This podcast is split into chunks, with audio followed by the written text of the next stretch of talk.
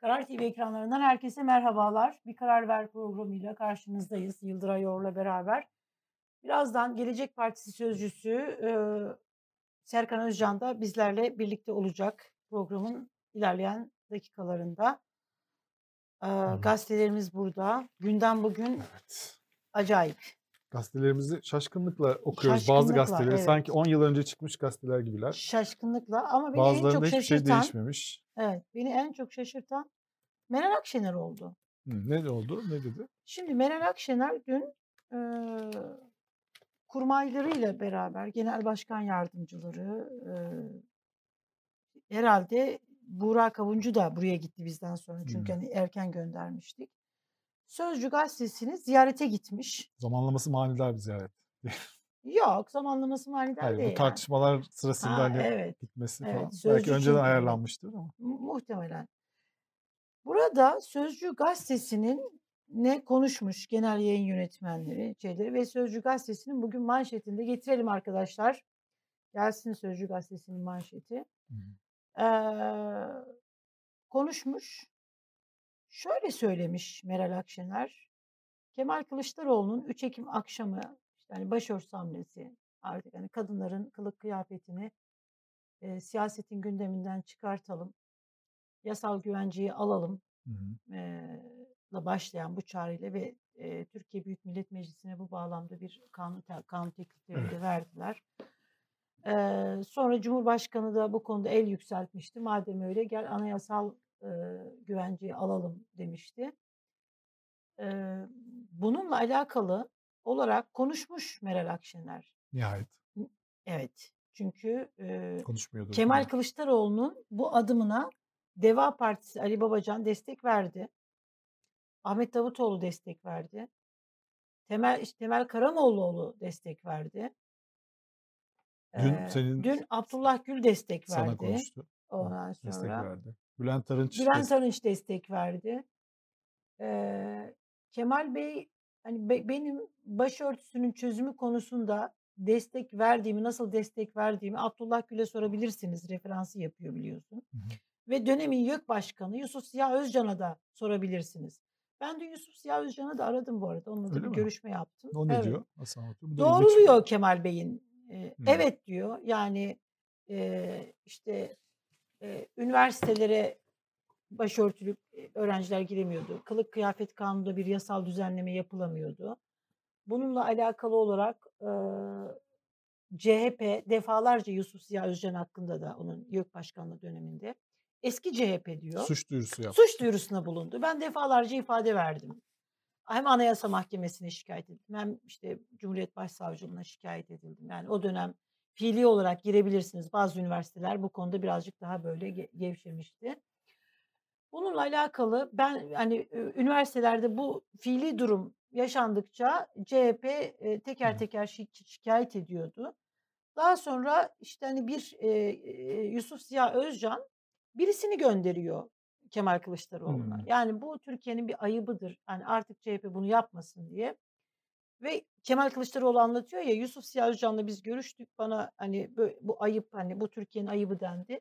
Biz de Üniversitelerdeki üniversitelerdeki başörtüsü. başörtüsü. Ha biz de tamam dedik ve anladık bunu. Aslında hani Kemal Kılıçdaroğlu'nun değişimi şimdi başlamıyor. Yani o dönemden CHP'nin başına geldi. 2010'da geldi. Ve 2011'de biliyorsun artık hani CHP çok da böyle hani mahkemeler, Ana- Anayasa Mahkemesi'ne, Danıştay, Yargıtay, Cumhuriyet Başsavcılığına gi- gitmemeye başlamıştı. 2013'te de kılık kıyafetti. Kılık kıyafet kanununda yasal düzenlemeye gidildi. O dönemin Milli Eğitim Bakanı Ömer Dinçer'di. Bir gün onu da ağırlayalım ve konuşalım Evet. bu kılık iyi. kıyafet e, kanunu nasıl düzenlendi. Dönemin Çalışma Bakanı aslında hani keşke Zafer Çağlayan, Zafer Çağlayan mıydı? Çalışma Yok, Bakanı mı? Çalışma Bakanı. Yok Ee, ya. O Zafer Çağlayan Çalışma Bakanlığı yapmadı. Zafer kimdi? Zafer e, kimdi ya? Ben şimdi unuttum. Şimdi bankada yönetim kurulu başkanı oldu ya Vakıf Bank'ta. Allah Allah. Evet. Neyse. Neyse. Soy ismini hatırlayamadım. Yani insani bir durum. Ee, o, o da o dönemde şöyle bir şey olmuştu. Ben de o dönem şundan dolayı biliyorum Yıldıray. O dönem ben de Star'da ya değiştirin bu kılık kıyafet kanunu hadi daha ne bekliyorsunuz minvalinde böyle yazılar yazıyordum. Beni Tayyip Bey'e hani böyle ben o dönemde şikayet edildim. Bir, bir gün Tayyip Bey aradı. Yani bakanlarla yazıyorsun bunu? uğraşma bunu Ha. neden yazıyorsun gibi. Ben de efendim tabii ki bu yazılır. Yani efendim demedim de yani yazılır. Tabii ki yazılacak. Çözün artık bu sorunu. Yani bu işler Yani, kolay olmadı evet, aslında kolay olmadı hatırası bu. aslında. Evet hatırası var. Şimdi Meral Akşener Kemal Kılıçdaroğlu çok doğru bir tanım yaptı. Kapanan yara de, şey açıl e, kanayan yara dedi. Hı. Açık yaralarından birisi de. Bu yaralar kapanacak ki biz geleceği. Çünkü bunlar bittiği zaman siyasetin elindeki kutuplaşma Hı hı. şey de biter. Argümanı yani o halıyı da çekmiş oldu. Meral Akşener tuhaf ve çok yadırgadım gerçekten. Yani 28 Şubat döneminde başörtülü kızlar, o başörtüsü eylemleri döneminde destek veren bir siyasetçi bugün en çok Kemal Kılıçdaroğlu'nun bu attığı adıma destek vermesi gereken Meral Akşener. Ama kapanan yaralarla değil, kanayan yaralarla uğraşalım deyip e, deyim yerindeyse böyle bir ayar verdi e, Kemal Kılıçdaroğlu'na. Evet. Çok yadırgadım ben. bunu. Yani bu yaranın eee, kapanmadığını en iyi bilmesi gereken insanlar eee, muhalefet partisi liderleri. Yani sadece oy oranlarına baktıkları zaman Evet. eee, bu yaraların öyle kolay kapanmadığını ve bunun eee, bir takım eee, kalıcı siyasi tercihlere neden olduğunu AK. Parti lehine. Şimdi AK Parti 21. yılında Evet. eee, şu anda resmi enflasyon oranı %84. Hı hı. Birazdan Serkan Özcan'la da konuşuruz. Eee, fakat bu kadar yüksek dünyada e, bu enflasyon oranının olduğu 4-5 ülke var. Evet. Yani yarışıyor Türkiye onlarla. Fakat 21. yılında AK Parti hala birinci parti değil mi? Bütün anketlerde. Birinci parti. Yani şu anda normal bir seçim olsaydı yani parlamenter sistem olsaydı AK Parti e, koalisyonu birinci parti olarak çıkacaktı ve kurulacak koalisyon hükümetinin e, büyük ortağı olacaktı. Erdoğan da hala e, başa baş. E, niye böyle? Hiç düş yani bunun sebebi e, işte halka kendimizi anlatamadık işte ya da eski klasik şey işte halk cahil falan böyle mi açıklıyorlar yani? Bu bu yaralar kapanmamış demek ki. E, insanlar buralardan kafalarında bir hafıza oluşmuş. Yani bunlar bizim hakkımızı savunanlar, bunlar da bizim hakkımıza karşı e, Evet. bize yasak koymak için mücadele edenler. Kafalar böyle. Bu, bu böyle kolay unutulacak bir şey değil. Yani. Aleviler niye CHP oy veriyor? Yani Aleviler çünkü hatıralar var yani eskiyle ilgili değil mi? O yüzden CHP'nin Alevilere güvence veren bir parti olduğunu düşünüyorlar. Alevi haklarını savunan bir parti olduğunu düşünüyorlar. HDP'liler, Kürtler niye HDP oy veriyor? Çünkü bir sürü yaşanmışlıklar var. E, o yüzden de dindarların da çok önemli bir kısmı, başörtülü kadınların da çok önemli bir kısmı, onların eşlerinin, çocuklarının, annelerinin, kız kardeşlerinin nasıl muamele gördüğünü gören bir, bir sürü insan hem bir e, sorumluluk duygusuyla hem eski hatıralar yüzünden hem bu sorunu çözdüğü için bazıları vefa duygusuyla AK Parti içerisinde kalıyorlar. Bir sürü sorunu da görmezden geliyorlar. Ve biz bu da bizi rahatsız ediyor değil mi? Biz burada Evet. sürekli eleştiriyoruz bunu. Yani bu insanlar hani tamam tabii ki çözdü, güzel, evet ama yani bir sürü başka şeyler oluyor, sorunlar oluyor. Niye bunu görmezden geliyorlar? Demek ki bu çok baskın bir şey. Yani burada karşı tarafın bir güven vermesi lazım. Tam da Kemal Kılıçdaroğlu bunu yapmaya çalışıyor. Çok tarihi bir şey yapıyor. Şu gazeteleri birazdan geleceğiz. Meseleyi Bunlara anlamış. rağmen yapıyor. Evet, Şu meseleyi anlamış. şeyin konuştuğu, Meral Hanım konuştuğu gazeteye rağmen yapıyor bunu. Ee, ama onun Vereyim sana. onun o- onun şu anda buna destek veriyor olması lazım. Yani gidip Ee, Sözcü gazetesini haklı çıkartan, onların Evet. bu antidemokratik haber tarzını, şey yapan tarzını destekleyen açıklama değil.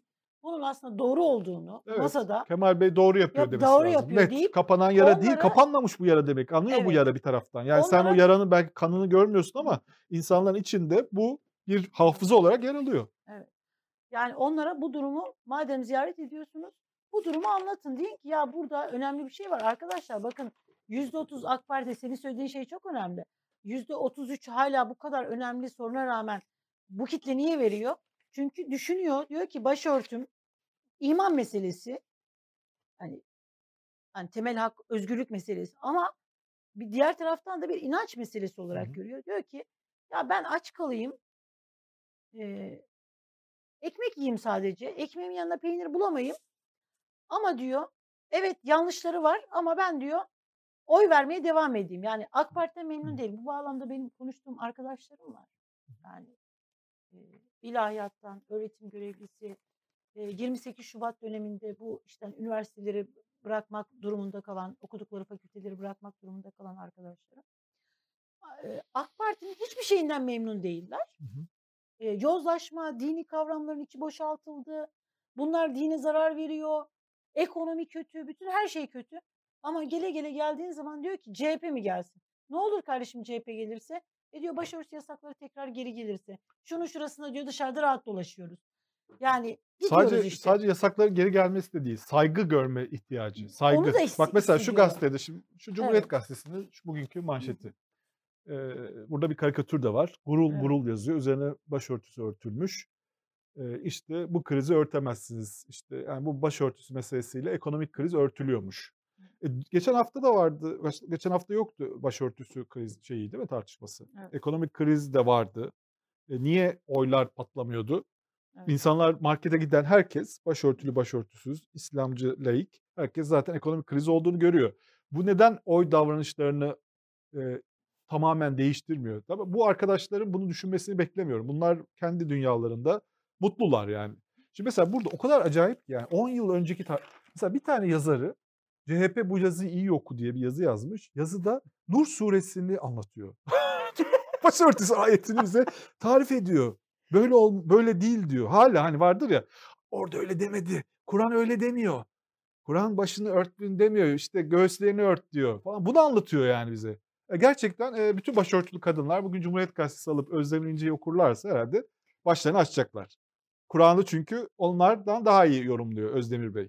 Hani bugüne kadar bütün başörtülü kadınlar hayatlarını bir yanlış bilgi üzerine mahvetmişler. Özdemir İnce'yi bugün okurlarsa Kur'an'ın gerçek tefsirini Cumhuriyet Gazetesi'nden okuyabilirler. Yine Emre Kongar o yine uzun şeyi anlatıyor. Ya Türban ne, başörtüsüne sıkma baş ne. Bir günde fular ne diye yazar herhalde. Evet. Baş Ee, bağlama ya modelleri inanılmaz yazılar var. Yani inanılmaz yazılar var. Yine genç yazarlar biraz daha şey yani ama eski kuşak bütün yazılar bunun üzerine. Yani bütün yazılar işte satrançta türban piyonu ne bir de böyle başörtüsü yanında türban yazıyor. Aslında türban. Hani başörtüsü de demiyor yani adam. Hani şey gibi. Siyahi değil de zenci, biz zenci diyeceğiz kardeşim bunlara diyor adam. Ama diyor ki hadi türban demeyin buna. Türban sizin uydurmanız. Böyle bir laf yoktu. Başörtüsü de yok. Türban diyeceğiz. Türban diyeceğiz diye. Bir de böyle bir vurgu var. İnanılmaz yani Ya, gerçekten. acayip, Oku- okudukça gerçekten. bütün yazılar bunun üzerine. Bir tane mesela sen birisi mesela şöyle bir şey yazmış. Ali Bayramoğlu, Fehmi Koru, Bülent Arınç, Abdullah Gül'ün de içinde yer aldığı liberal ve siyasal İslamcı ittifak. Bu biz oluyoruz herhalde. Kılıçdaroğlu'nun tebrik kuyruğunda Evet. falan diye böyle Gayet Kılıçdaroğlu'nu de güzel. Evet. gerçekten Çünkü iyi bir, bir şey yapıldığı zaman tebrik etmek gerekiyor. Bugün Abdülkadir Selvi de yazmış. Abdullah Gül şaşırtmadı falan diye. Ayıptır ya Abdülkadir artık yani. Bir durunuz durağınız olsun. Gerçekten diyorum. Ya birazcık vicdan vi- vicdan yani. Bu aynı zamanda hani diğer böyle AK Parti içerisindeki özellikle başörtülü arkadaşlara söylüyorum. Siyasetçilere. Ya bir durun ya. Yani bir, bir durun. Tebrik edemiyorsunuz. Yüre- yüreğiniz hani bunu şey yapamıyor. Bu kadar böyle yüce gönüllü değilsiniz. Ya bari susun. Ee, hiçbir şey söylemeyin. Bari böyle hani erdemli siyaset, erdemli davranamıyorsunuz, vicdanlı davranamıyorsunuz. Bari susun ve ayıp etmeyin.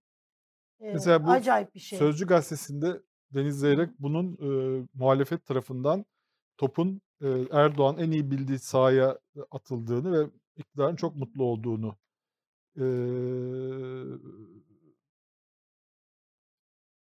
şöyle diyor. Yerim yetse bu kadar sorun yazardım ve işte sorunları yazmış Türkiye'nin sorunlarını. Hı hı. Bu gündem maddeleri arasında başörtüsü sorunu bulamazdınız. Çünkü memlekette şu anda böyle bir fiil sorun yok. Niye yok? Ne katkınız var buna? Yani hiçbir katkınız olmayan bir soruna tek ağzınızı açıp dememişsiniz ki bu yanlıştı. Ee, yani bu gazetelerde yazıyorsunuz değil mi? Bu kitlelerde bunu söyleyeme hakkınız var. Deseydiniz ki "Ya arkadaşlar hani böyle bir şey olmuştu bir zamanlar. Ee, hani biz bir cumhurbaşkanı adayının sadece eşinin başörtülü olduğu için karşı çıkmıştık. Mitinglere gitmiştik. Az kaldı darbe oluyordu bu yüzden parti kapatılıyordu. İyi yapmadık bunu. Yazın bir kere yazmış mısınız bunu yani? Hiçbir katkınız olmayan bir sorunun bitmesiyle ilgili yok böyle bir sorun diyorsunuz. Ama aynı zamanda e, öyle bir üslupla yazıyorsunuz ki yarın bu sorunun yazı, olabileceğini ispatı sizsiniz zaten. Sizin tavrınız, sizin saygısız tavrınız, bu sorunu görmezden gelen tavrınız, buradaki en ufak bir açılıma bile destek vermemek için bu direnişiniz böyle bir direnç olduğunu gösteriyor karşı tarafta. Yani bunu aşmamışsınız siz. Kafanızda bunu aşmamışsınız. Ee, o yüzden de böyle bir sorun e, var. Yani böyle bir sorun insanların kafasında var. Bugün çözülmemesi sebebi de bu iktidarın varlığı. Bu iktidar olduğu için sorun olamıyor. Halk TV com, com.tr'nin manşeti çok manşet şeyleri böyle hani internet şeyi. Orası orası da acayip. Şimdi mesela Kemal Kılıçdaroğlu Fikret Bile'ye konuştu, röportaj verdi. Hı hı. Ama Halk TV'nin, Halk TV Comtier'ın şeyinde o yok. Ee, Kemal Kılıçdaroğlu büyük manşet şeklinde değil. Orada çünkü Kemal Kılıçdaroğlu diyor ki artık diyor bu adımla beraber hiç kimse CHP gelecek, CHP gelecek ve baş, başörtünüz, başörtülerinizi çıkartacak gibi iktidarın elinde böyle bir malzeme kalmayacak. Tamam kardeşim bak böyle böyle mi düşünüyorsunuz? Yasal güvenceyi alalım dedik. Ama bu diyor sadece başörtüsüyle alakalı değil. Hiç kimse artık yani ne başörtüsüne ne birinin mini eteğine hiç kimse bir şeye karışamayacak bununla beraber. Bu mesela e, Halk TV'nin, Halk TV Comtier'ın çok şeyinde yok. Böyle hani önemsememiş bunu. E, Meral Akşener'in kanayan işte e, kapanan Hı. kapanan yaraları değil, kanayan yaraları konuşalım, ekonomiyi konuşalım. Bunu daha çok önemsemiş. Şimdi bir, Bu da acayip bir şey. Kemal Kılıçdaroğlu aslında hani e, çok emin adımlarla ve aslında halkın şeylerini anlamış durumda. Evet. Yani. Ya şimdi e, geçen sene e, şeyin yaptığı, Metropol'ün yaptığı bir anket tekrar e, dolaşımda. E, ankette gelecekte dindarlara baskı olur mu diye soruluyor ve e, AK Parti tabanında bu yüzde 71 olur diyor buna. E, MHP'de de yüzde 52 oranında, diğer partilerde yüzde 36 oranında olur diyor, deniyor. E, böyle bir kaygı var. E, bu kaygının sağlaması da bu tepkiler. Hı hı. Maalesef. Evet. Yani Kemal Kılıçdaroğlu'nun tavrı ne kadar bunun e, şeyi olsa da, bu tepkileri azaltmaya yönelik bir hamle olsa da ona karşı çıkan bu refleks e, bu kaygıları arttıracak bir noktaya geldi maalesef. O kadar şey ki yani e, en ufak bir destek vermeye bile şey yapmadılar, e, tenezzül etmediler. Bazıları da İran benzetmesi yapıyor. İşte İran'da başörtüsüne karşı işte eylemler yapılırken Türkiye tam tersi bir yere doğru gidiyor deniyor. E, İran'daki mollalar neyse e, Türkiye'deki laikler bir zamanlar öyleydi arkadaşlar. Yani İran'daki mollalar nasıl insanların başını örtmek için insanlara zulmediyorsa Türkiye'deki e, laik devlet görevlileri, üniversite rektörler, askerler, gazeteciler insanların başını açmak için aynı şeyleri yaptılar. Bunun farkında mısınız? Yani İran'da İran'a baktığınızda siz kendinizi şu anda e, protesto edenlerin yanında görüyor olabilirsiniz ama mesela Cumhuriyet mitinglerini yapanlar Molla rejimini savunanlarla çok daha fazla birbirine benziyordu. Şimdi Rumeysa Kadak AK Parti milletvekili dün bir tweet attı güya e, aklınca e, Kemal Kılıçdaroğlu ile eğleniyor, dalga geçiyor. Cumhurbaşkanı Erdoğan'ın yanında bir grup AK Partili başörtülü milletvekili bir görseli görelim arkadaşlar. Gördün mü bu fotoğrafı Yıldıray? Hı.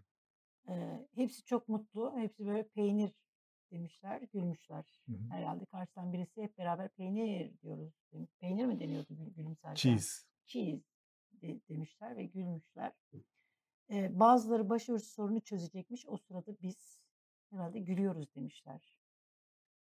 Bunun tabii yani meclisteyiz Devamı. ve başörtülüyüz ve buradayız. Bu sorun çözüldü demek istiyor.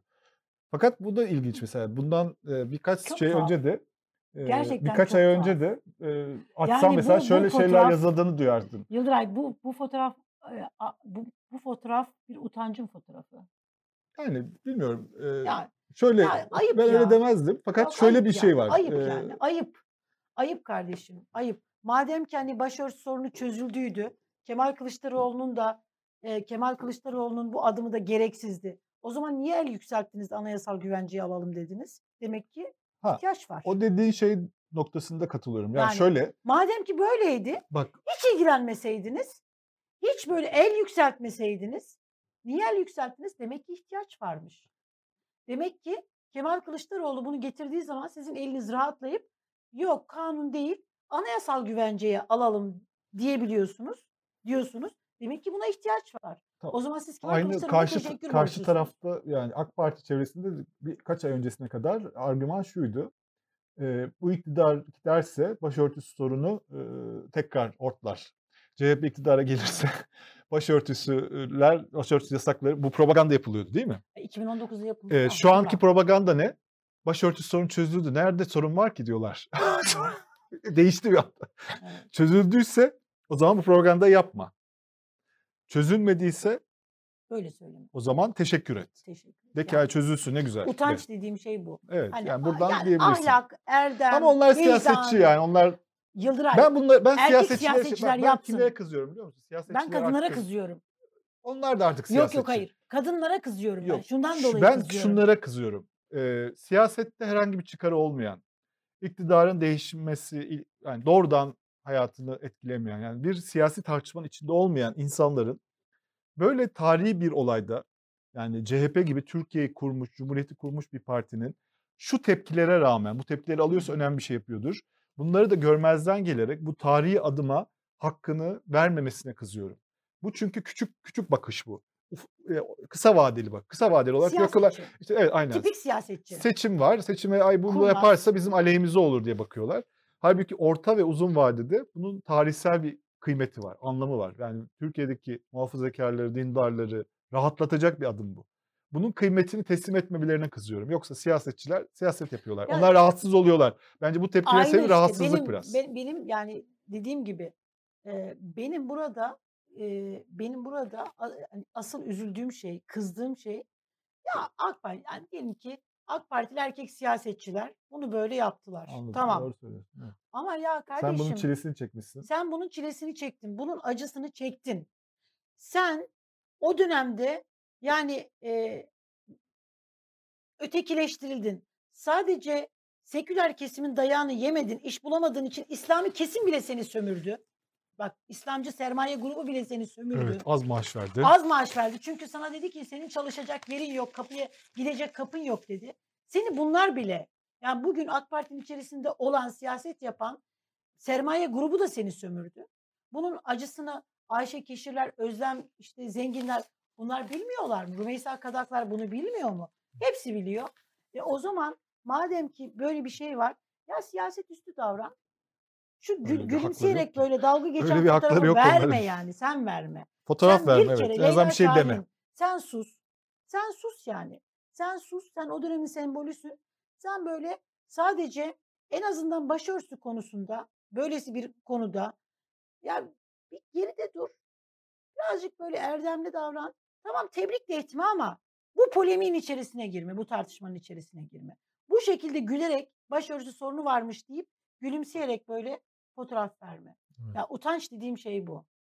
Ama yani herkes eğer bugün Özdemir İnce'nin yazısını okursa CHP bu yazıyı iyi oku başlıklı yazısını bu kriz çözülecek. Çünkü aslında Kur'an'da başörtüsü emrinin nasıl olduğunu Sayın Özdemir İnce Hoca Efendi burada açıklamış. iyi bir e, AK Partili başörtülü bazı kadın yani herkesi töhmet altına bırakmak istemem. İyi bir sınavda vermiyorsunuz kardeşim. Vermiyorsunuz yani. Başörtülü kadın siyasetçi dediğiniz zaman hukuka mı sahip çıkıyorsunuz? Adalete mi sahip çıkıyorsunuz? Hangi AK Parti kadın milletvekilinin ya hukuk olsun e, deyip daha böyle hani devlet adamı bu ülkenin faydasına gerekirse gerekirse partisiyle çatış, çatıştığı bir, bir şey var. Hiç mi çatışma alanınız yok? Bu ülkede adalet bu kadar güzel mi? Neyi temsil ediyorsunuz siz? Başörtülü kadın siyasetçi denildiği zaman bugün akla ne geliyor? Nasıl bir fotoğraf veriyorsunuz? Al işte bak bunlardan bir tanesi eee, şu Erzurum Zehra Taşkesenlioğlu. Başörtülü milletvekili.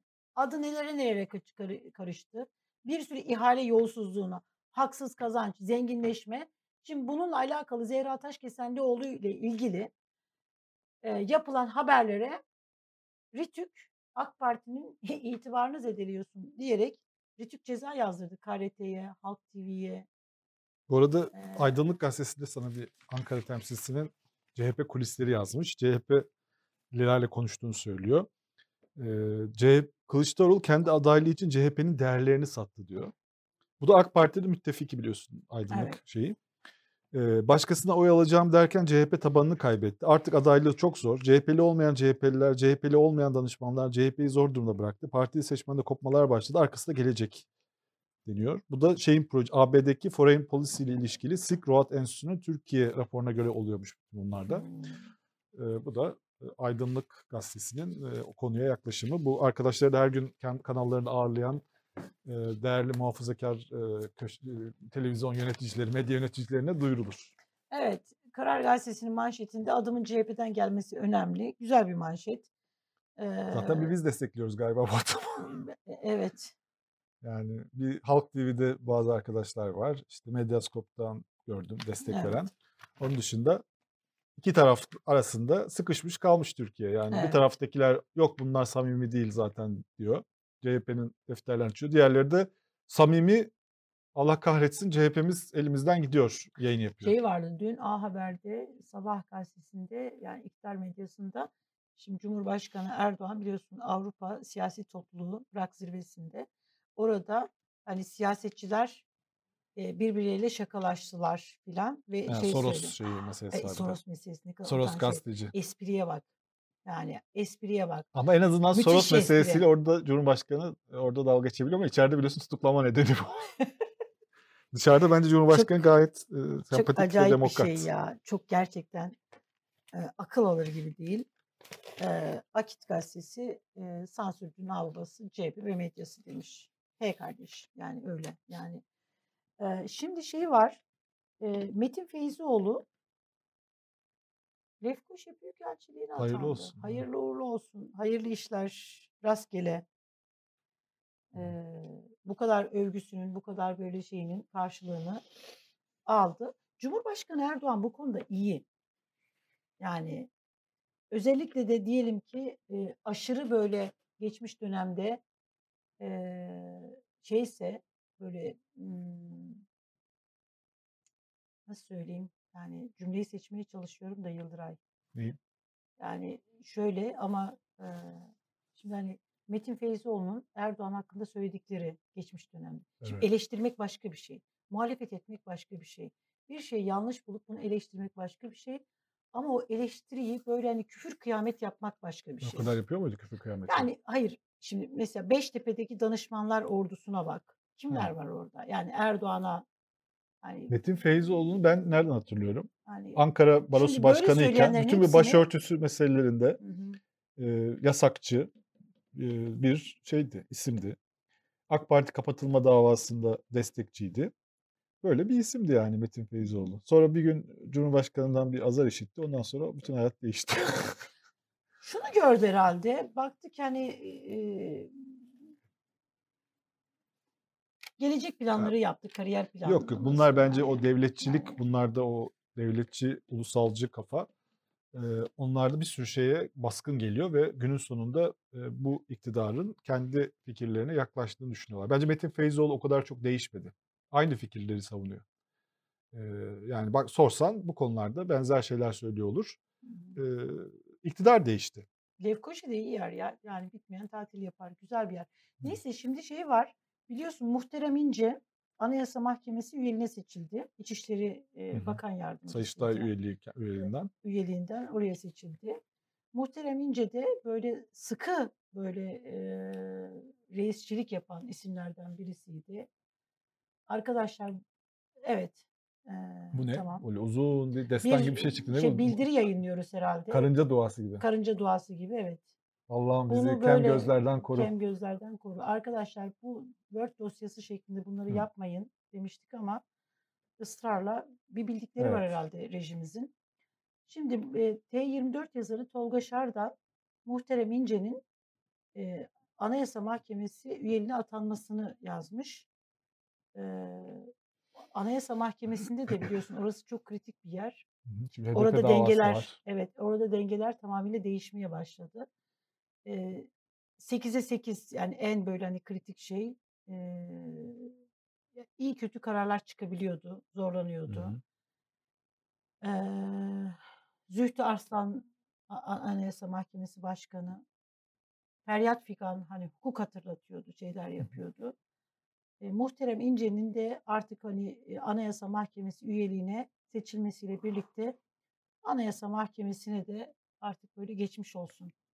Elveda Anayasa Mahkemesi diyebiliriz. Hani oradan O kadar. o kadar. Oradan artık doğru düzgün bir karar, yani hukuki çerçevede bir e, karar çok zor. Niye gitmiş buraya? Tolga Şardan, T24 yazarı Tolga Şardan şöyle söylemiş. Anayasa şey e, e, Süleyman Soylu ile Muhterem İnce'nin arası çok gergindi demiş. Bir ara Ee, İçişleri Bakanı olma ihtimali vardı. ihtimali mi? vardı. Böyle söylentiler vardı. Ee, AK Parti'nin tabanından sayılan İlim Yayma Vakfı kurucusu olan Muhterem İnce, Hmm. e, Cumhurbaşkanı Erdoğan tarafından bizzat Süleyman Soylu'nun yardımcılığına getirildi. E, İnce Soylu'nun tercihi değildi. Aslında hiç kimse, hiçbir bakan kendi yardımcısını kendisi seçemiyor. Hmm. Cumhurbaşkanı Erdoğan'ın şöyle bir yöntemi var. Bir bakan atıyor sonra onu dengede tutacak. Böyle bir komiser atıyor oraya. Ve onu orada dengede tutmak istediği zaman mesela hani eee, tam aksi ve geçinemeyecek. En sevmediği kişiyi hemen getiriyor dibinde tutuyor. Ve bir denge yapıyor. Yani bunu bütün bakanlıklarda hiçbir bakan kendi yardımcısını ya da çalışma ekibini eee, seçemiyor. Eee, çok büyük çatışmalar vardı diyor. O, eee, ve eee, İnce'nin Sayıştay üyeliğine seçilmesiyle birlikte ipler koptu. Öyle ki eee, koşar adımlarla Anayasa Mahkemesi üyeliğine gitti. Bir veda töreni bile yapılmadı. Hani uğurlama Evet. töreni de yapılmadı diyor. Yavaş yavaş ben böyle bir oraya doğru yol, geleyim. yöntem bulunmuş. Gelecek Partisi sözcüsü eee, Serkan Özcan bizlerle birlikte onu alıyoruz. Eee, kendisiyle hem bu başörtüsü eee, yasak şeyini konuşacağız. Ha bu arada eee konuğumuz gelip sen de benim yanıma gelinceye kadar yürürlükteki Türk Ceza Kanunu mimarlarından Profesör Doktor İzzet Özgenç o çok önemli bir şey. Aynı zamanda önümüzdeki günlerde Cumhurbaşkanı Erdoğan'ın tekrar aday ol- olabilir mi olamaz mı? Önümüzdeki günlerde belki eee, en önemli gündem maddelerinden bir tanesi de Erdoğan'ın adaylığının hukuken mümkün olup olmadığı eee, gündemimizde olacak. Bu tartışılacak. Zaman zaman bu tartışma hem Türk siyasetinin Türk ülkenin gündemine giriyor. Zaman zaman da çıkıyor.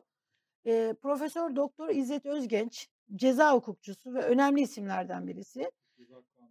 Yazanlardan evet. Bugün mevcut yürürlükteki kanun eee, Türk Ceza Kanunu mimarlarından bir isim.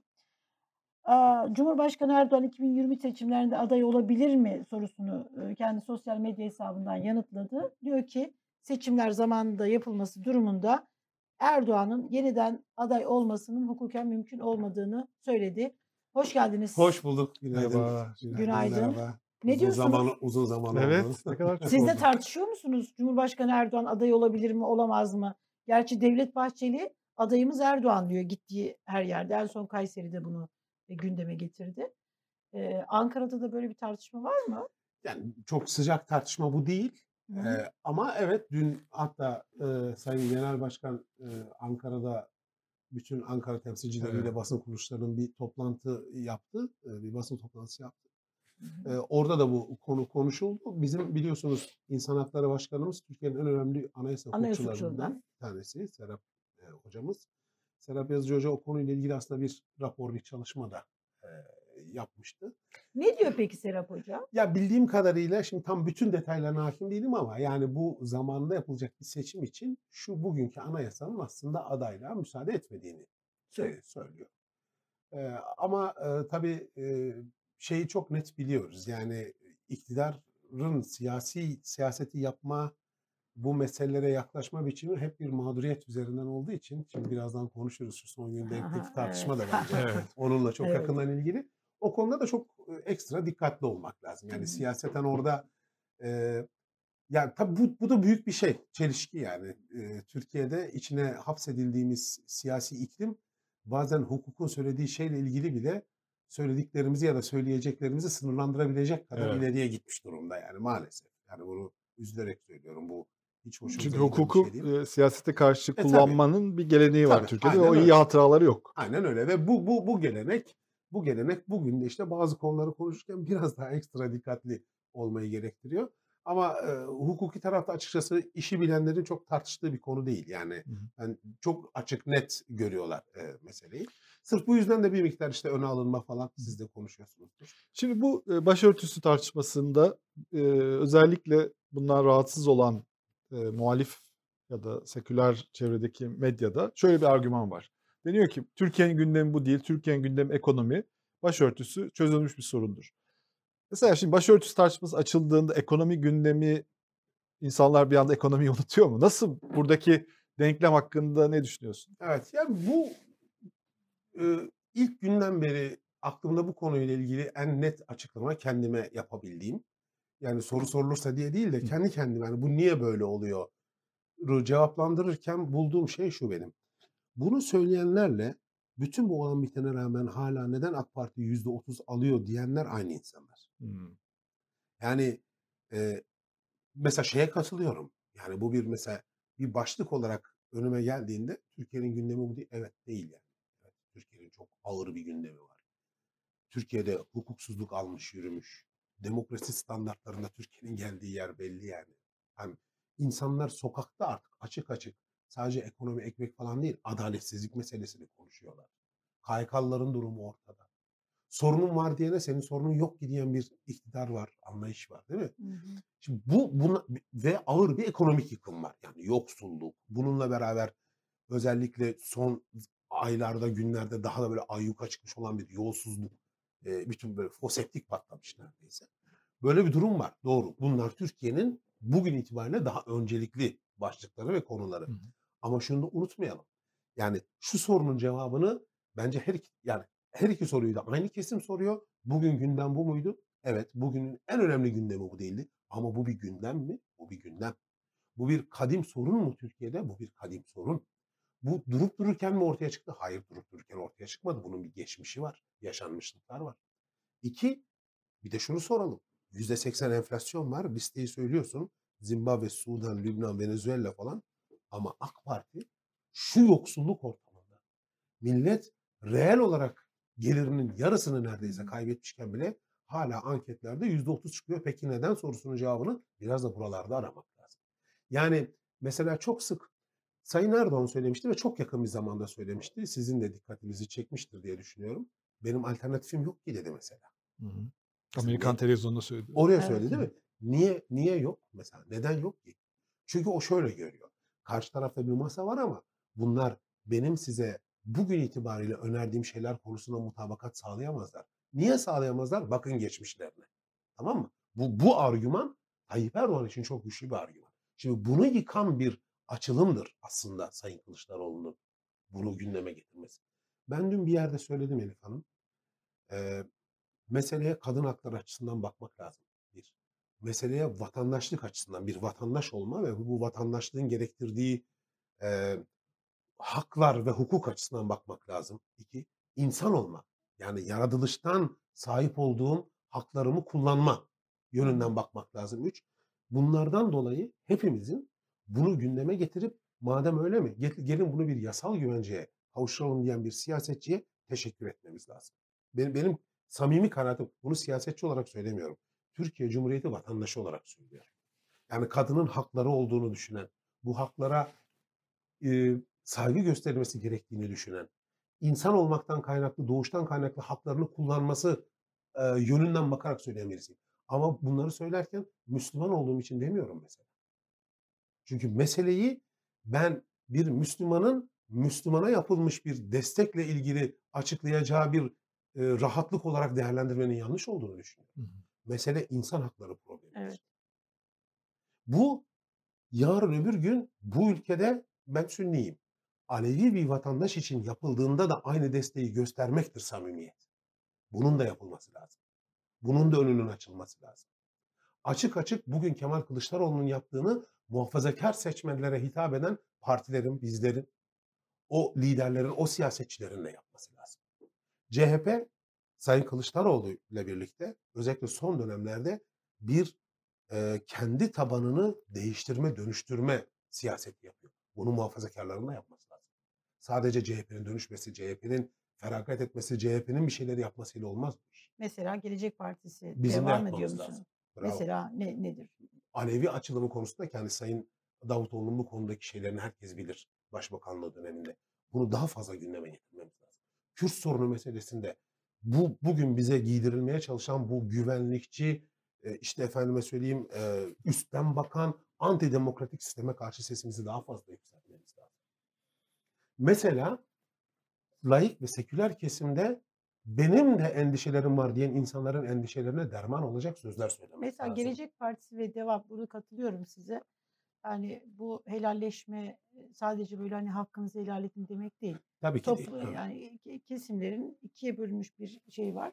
Birbirini anlama. evet. Mesela e, Gelecek Partisi'nde e, Ge- Gelecek Partisi işte Ahmet Davutoğlu. Hı hı. O da çıkıp ya biz de e, sizin endişelerinizi anlıyoruz minvalinde şeyler yapsa. Aslında evet, Geçmişte tabii. bizim de iktidarda Tabii. olduğumuz dönemde ya biz daldık iktidar işlerine. O dönemde sizi anlayamamışız Hı hı. gibi açıklamalar neden yapılmıyor mesela Evet. Gelecek Partisi'nde? Şöyle yani şey şu haksızlık olur bak. Yani kurduğumuz günden beri partiyi Hı hı, insan hakları temelinde bir siyaset yürütmeye çalışıyoruz. Elif Hanım. hı hı. Ben çok da e, bugünün siyasi konjonktürü itibariyle söylüyorum. Normal bir ülkede ve normal bir demokraside cesaret sayılmayacak şeylerin bugün cesaret sayıldığı bir iklimde bunu yaptığımızı Sayın Genel Başkan'ın da yaptığını düşünüyorum. Benim aslında bahsettiğim yani haklısınız. Hak Daha veriyorum. cümlelerle. Bravo. Şimdi daha fazla. mesela- Tam onu diyecektim. Şimdi helalleşme muhafazakar kesimle e, helalleşmemiz gerekiyor dediğinde Hı hı. e, ilk olarak bunu Kemal Kılıçdaroğlu 6 Kasım e, 2021 tarihinde bizde söylemişti. Bu Karar Evet. TV ekranlarında Evet, evet. söylediğinde ben ben kendisini böyle çok büyük mutlulukla di- di- dinledim ve bundan mutlu mutlu Evet. oldum. Şimdi hani başörtüsü çıkışı beni mutlu ediyor. Yani bu, bu tür şey.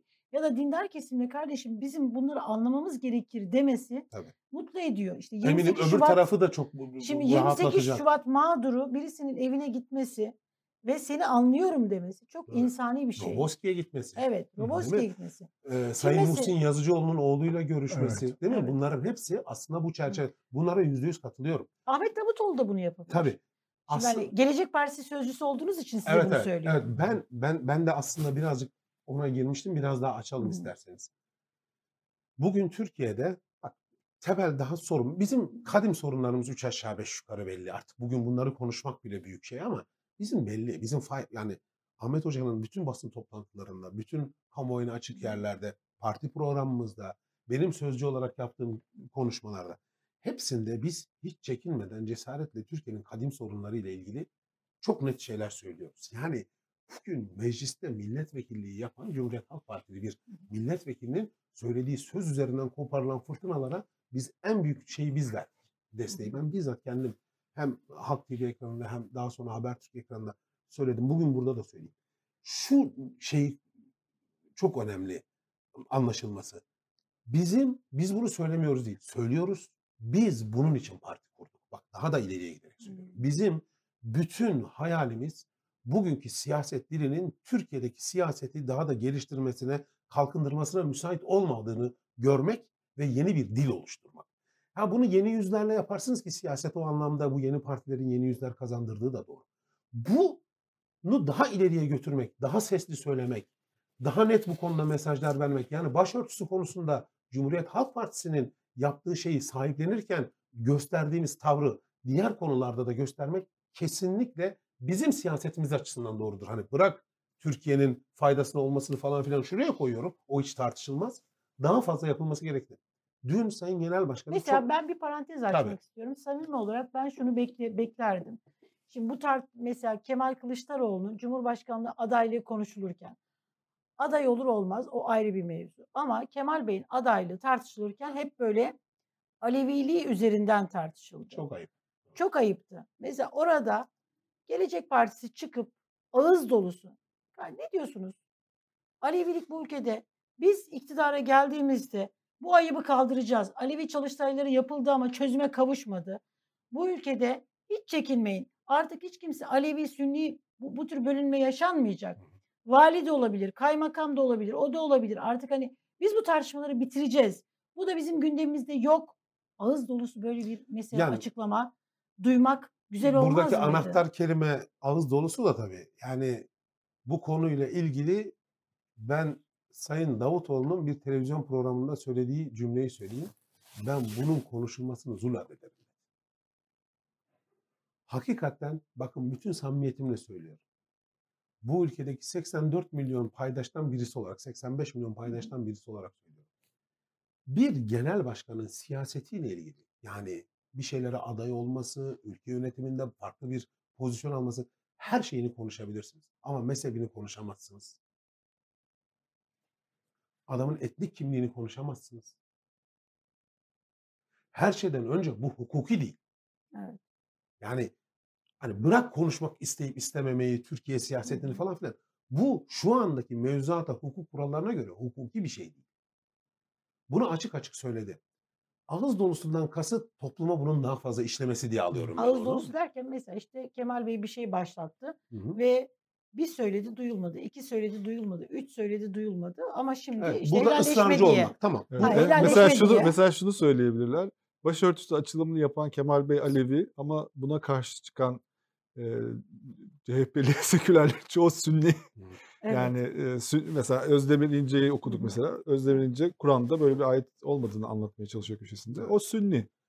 Yani Alevilik Sünnilik değil demek ki Evet Türkiye'deki evet. bölünme Yani ben meselesi. ben tabii e, her şeyden önce yani o konuda şeyi söyleyeyim. Yani ben kendi adıma benim kalbim mutmain ama Elif Hanım'ın bu konudaki bu daha net anlaşılmalı bu toplumda. Bunu daha fazla söylemelisiniz önerisi çok doğru bir öneri. Çok yerinde bir öneri. Ben elimden geldiğince 3 senedir siyasette ben kendi adıma bunu yapmaya çalışıyorum. Yani bu ülkenin cumhurbaşkanı ne Kürt sorunu kardeşim dediği yerde ben buranın böyle bir Kürt sorunu var. Bunu burada anlayamazsın. Git Diyarbakır'da var dedim. Demeye de devam edeceğim. Yani bu güvenlikçi, bu üstlenci, bu yepyeni kendi adlarına çizdikleri ideolojiye sıkıştırılmış siyasete cesaretle karşı durmaya çabalıyoruz. Büyük bir gayret içindeyiz. Henüz bunun karşılığı tam olarak oluşmuş değil toplumda ama bu oluşacak. Söyleye söyleye, anlata anlata, sonuçlarını öngöre öngöre bunu anlatacağız bu topluma. Yani ben ben bunu bunu başarabileceğimizi e, düşünüyorum. Ee, şimdi bu öyle bir sorun yok ki nereden çıktı bu e, diyenler. Bu hani biraz önce senin söylediğin Kürt sorunu için de söyleniyor. Bir grupta diyor ki Kürt sorunu diye bir şey yok, ekonomik sorun var deniyor ya. Hmm. Hani Kürt sorunu da ekonomik sorun. Başörtüsü sorunu yok, ekonomik sorunu var. Hep böyle bir ekonomiye doğru pas atmak. Ekonomik sorun var da diğerleri de var yani. Bir de ikinci bir argüman e, deniyor ki bu masayı rahatlatmak için yaptı bunu e, Kemal Kılıçdaroğlu. Çünkü bu işte Gelecek, Deva, Saadet Partileri bunlar rahatsızdı. Onlar istediler. Hatta dün de e, Cum- e, şeye soruldu, e, Ahmet Bey soruldu. E, izledim şeyi. İşte siz mi bunu şey yaptınız? E, Evet. Kılıçdaroğlu'nu siz mi önerdiniz? Dedi. O da böyle yani bunu Kılıçdaroğlu'na hakaret sayarım bir anlamına gelecek öyle bir cevap mi verdi.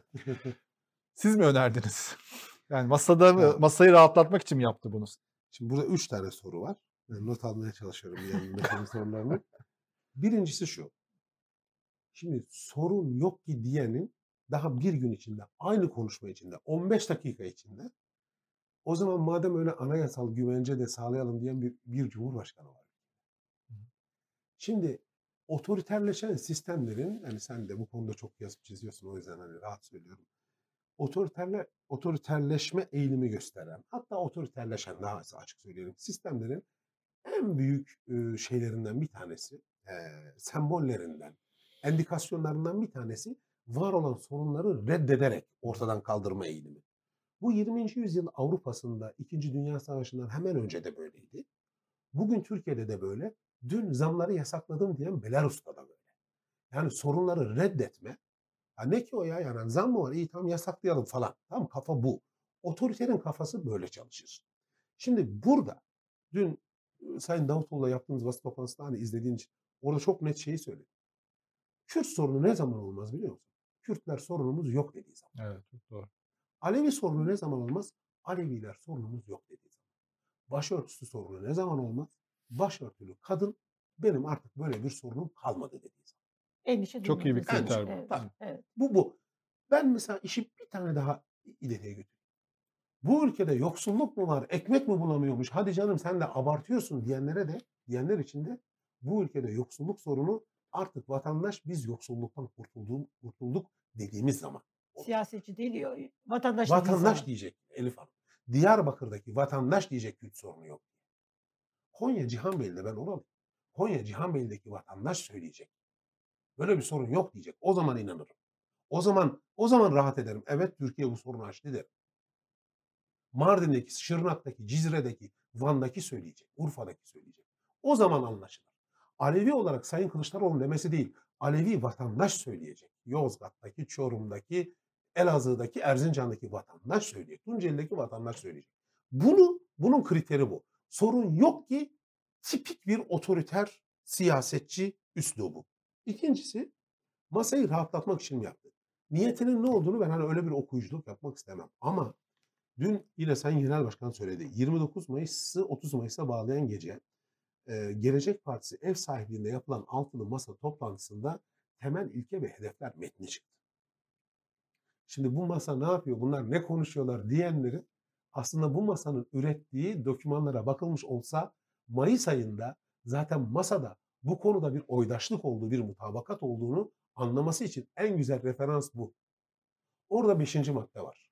Temel ilke ve hedefler metninin beşinci maddesinde altı siyasi liderin imzaladığı bir metin bu. Orada deniliyor ki toplumda kazanımları kaybetme korkusu içinde olan ve bundan dolayı işte endişeli muhafazakarlar olarak bugün en kısa haliyle tanınan insanların bu kazanımlarının kaybedilmeyeceği, hatta insan hakları kapsamında bu özgürlüklerin daha da arttırılacağı konusunda bu altı siyasi lider ve altı, altı partinin kadrosu bir taahhütte bulunuyor.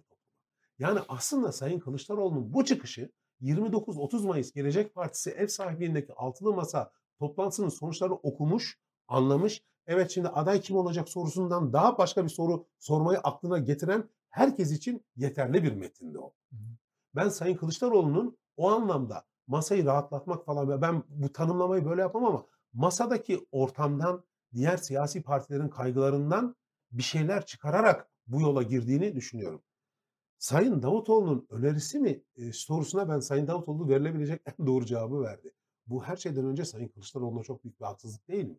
Yani şimdi siz ne diyorsunuz? Türkiye'nin en yüksek oyunu alan ikinci partisinin, Türkiye'deki en önemli akımlardan birini temsil eden bir partinin ve onun idarecilerinin bu meseleyi göremeyecek kadar özgürlükten işte efendime söyleyeyim insan haklarından uzak olduğunu söylüyorsunuz. Hayır ben bu konuda böyle düşünmüyorum. Bu bugün olmadı CHP'deki bu değişim. Evet. Kaç Son- zamandır bunu söylüyor Son bir, zaten. bravo. Son birkaç senedir Sayın Kılıçdaroğlu'nun ve CHP üst yönetiminin tamam farklı sesler de var. Ayrıca olmalı da. Burada da bir tutarsızlık yok. Yılların CHP'si böyleydi. Ama bugün o değişim rüzgarını arkasına doldurmuş bir CHP var. İşte tam da bu nedenle diyorum ki nasıl CHP kendi tabanında bazı riskleri de göze alarak zaten ne dedi Sayın Kılıçdaroğlu? Maalesef bizim de hatalarımız oldu. Bu bir turnusol kağıdıdır göreceğim. Gerçekten de turnusol kağıdı değil mi? Evet. Yani hem o taraftan hem bu taraftan gelen tepkileri görünce ben kendisinin haklı olduğunu düşünüyorum. O öngörüsü doğruymuş. Ben açıkçası CHP'ye yakın e, aydınların, entelektüellerin böyle bu meseleye böyle bu, bu denli yani olacağını tahmin ediyordum ama bu denli bir e, yüksek ses ben tahmin etmiyordum bu kadar. Karşı çıkacaklarını. Bu kadar karşı çıkacakları. Yani Ya Türkiye'yi tanımıyor, tanımıyor musunuz? o zaman? yok öyle değil ya. Yani Bu- aşılmış, bu, bu, birazcık aşılmış olması Aynen ben de öyle. umuyordum. Çünkü, ya çünkü dün bir yerde söylendi. e, bu, bu bence böyle değil. Sizin anladığınız gibi değil. Kılıçdaroğlu genel başkan olduğu dönemde başörtüsüyle ilgili böyle bir açıklaması yok. Dönüp baktığın zaman grup başkan vekili olduğu dönemlerdeki açıklamaları bunlar. Dün bir programda Elfin Hanım söyledi çok doğru söylüyor. Hı hı. Ve yıllardır da genel başkan. Cumhuriyet Halk Partisi Seçildikten sonra hiç bunları yapmadı. Bunları Doğru. söylemedi. Evet. Yani son 3-4 senede Cumhuriyet Halk Partisi, Cumhuriyet Halk Partisi'ne yakın e, aydınlar, yazarlar, çizerler bunların dili bunun 10 sene önceki dil değil. Bunu görmek lazım. Ha içeride bu, muhafazakar kesimde yok mu? Yani çok daha fazlası yok mu bugün itibariyle? Bugünkü o dünyada ne söyleseniz hemen oradan bir şeyler çıkaran, olayı büyüten, "Abi kazanımlarımızı kaybediyoruz diyen bir kesim yok mu? Benzer bir şeyin o tarafta da olması son derece normal. Ben bu kadar fazla olmasını anormal. Yani başörtüsü çünkü yasal düzenleme olmamakla birlikte bugün itibariyle sorun değil evet. Yani uygulamada bugün itibariyle sorun değil. Ama buradaki tutarlılığı, buradaki samimiyeti ortaya koymak için bir teklif veriliyor. Ve ilk defa iktidar bu teklife daha üst bir Evet. teklifle ilk defa oluyor bu. bir bir mukabelede bulunmaya çalışıyor. Yani bilmiyorum siz de hissettiniz ama ben Tayyip Erdoğan'ın, Sayın Erdoğan'ın meclisteki grup konuşmasını izlediğimde şöyle bir dönüp bakalım varsa bir kişi hatırlatsın yani. Cumhurbaşkanlığı döneminde Sayın Erdoğan'ın bu kadar yüksek tondan ve sinirli olduğu bir grup konuşması ben hatırlamıyorum. Ben hatırlamıyorum. Nasıl yorumladınız bunu? Ben o- oyun sahasındaki kozların eline alınabileceğini görmesine yorumluyorum. Bu iş artık bu kadar da ucuz değil. Artık Türkiye'de yeni bir siyaset dili gelişiyor. Toplum siz istemeseniz de barışıyor, kucaklaşıyor, birbirini anlıyor. Ben kendi çocuklarımdan, çevremden, eşimden, kardeşlerimden, herkesten bu, bu, bu farkı görüyorum. Yani eskisi gibi bir başörtülüyle bir e, başı açık genç kızımız bak ne kadar güzel yan yana geziyorlar. Bu romantizmden daha ileri bir şey artık. Gerçekten samimi bir biçimde artık genç kızlar arasında O- bu şey yok. O Ama bir- biz ODTÜ'deyken öyle değildi. Evet. Biz ODTÜ'deyken öyle değildi. Biz beraber okuduğumuz dönemde bizim mezuniyet törenimizde belki hatırlayacaksın uluslararası ilişkiler bölümünden mezun olan bir başörtülü kız için bu şey olduğunda sorun olduğu e, diploma töreninde hatırlayacaksın. Bütün bölümlerde bütün yani idari bilimler fakültesindeki bütün öğrenciler o anda sosyalisti, liberali, muhafazakarı hep birlikte karşı duruldu o işe. Ama Türkiye'de bu iş böyle yürümüyordu. Coplarla yürüyordu değil mi? Dayakla yürüyordu. Bir baskı ortamı var mıydı? Vardı. Ama bugün gelinen noktada ortalama ve sağduyulu bir vatandaş ister CHP'li, ister İyi Partili, ister Gelecek Partili bunu sorun olarak görmüyor. Ama kanaat önderleri eski Maalesef. kafadalar. Maalesef. Evet. Maalesef. Ekonomiye geçelim mi? Geçelim. Hep ekonomi hep bir taraftan konuştuk. Şey e, hani Türkiye'nin gerçek gündemi deniliyor Evet, yani evet, evet. gerçek gündemini konuşun. Yani Şey bu bir var? aslında bu konuştuğumuz konular o ekonomi gündemin önünde bir perde görevi görüyor ve bunu da artık normal siyasetle biraz uğraşan, sokağa dolaşan insanlar herhalde anketlere bakan insanlar bunu Tabii. görüyorlar ve buna çare bulmaya çalışıyorlar aslında değil mi? Yani bu yani normal siyaseten alanını açmak isteyen e, siyasetçiler için çok aslında matematiksel bir gerçek de bu aynı zamanda. Yani sadece belki samimi mi değil mi meselesinden daha somut bir e, mesele bu. Fakat ideolojik şey o kadar baskın olabiliyor ki bunu bile e, görmeyebiliyor yani. Bu kadar Ya- seçimdir aynı oyu alıyorsun. Bir şey var herhalde burada bir Tabii, sorun tabii. var. Başka bir şey var. Bak bu bu çok doğru bir tespit. Ben onunla ilgili de şunu söyleyeyim. Şimdi nasıl bugün sorunları iktidar reddettiği için çözüm bulmak zor oluyorsa muhalefetin de bak yarın başka konularda muhafazakar kesim için de bu turnusal testleri ortaya gelecek. Hı hı. Burada muhalefetin de çok e, benzer bir biçimde sorunları reddeden bunu konuşmasak da olur diyen tavırdan mümkün mertebe kaçınıyor olması lazım. Sorun olmayan bir şey konuşulmaz. Doğru. Ha şu bir utançtır. Bak onu söyleyeyim. Biz bugün kadının ve insanın kadın olmaktan ya da insan olmaktan kaynaklı haklarını bir saldırıya uğramasın diye anayasaya güvence koymak zorunda kalmamız bizim utancımızdır. Bak bunu ayrı konuşalım. Bunu ayrı konuşalım. Evet. Yani buna ihtiyaç olduğunu düşünen birisi olarak söylüyorum bunu. Bu yasal güvencenin doğru olduğunu düşünen birisi olarak diyorum ki bugün şu 2022 yılında bir ülkenin başörtüsü meselesiyle ilgili güvenceyi şey üzerinden sağlaması, Kanun üzerine. kanun üzerinden, yasa üzerinden sağlaması bizim ayıbımızdır. Bu bizim demokraside ne kadar geride olduğumuzu, ne kadar problemli olduğumuzu, e, demokrasiyi içselleştiremediğimizi, e, bunu kurgulamanın daha çok zaman alacağını falan göstermesi açısından maalesef kötü bir e, gösterge, kötü bir indikatör.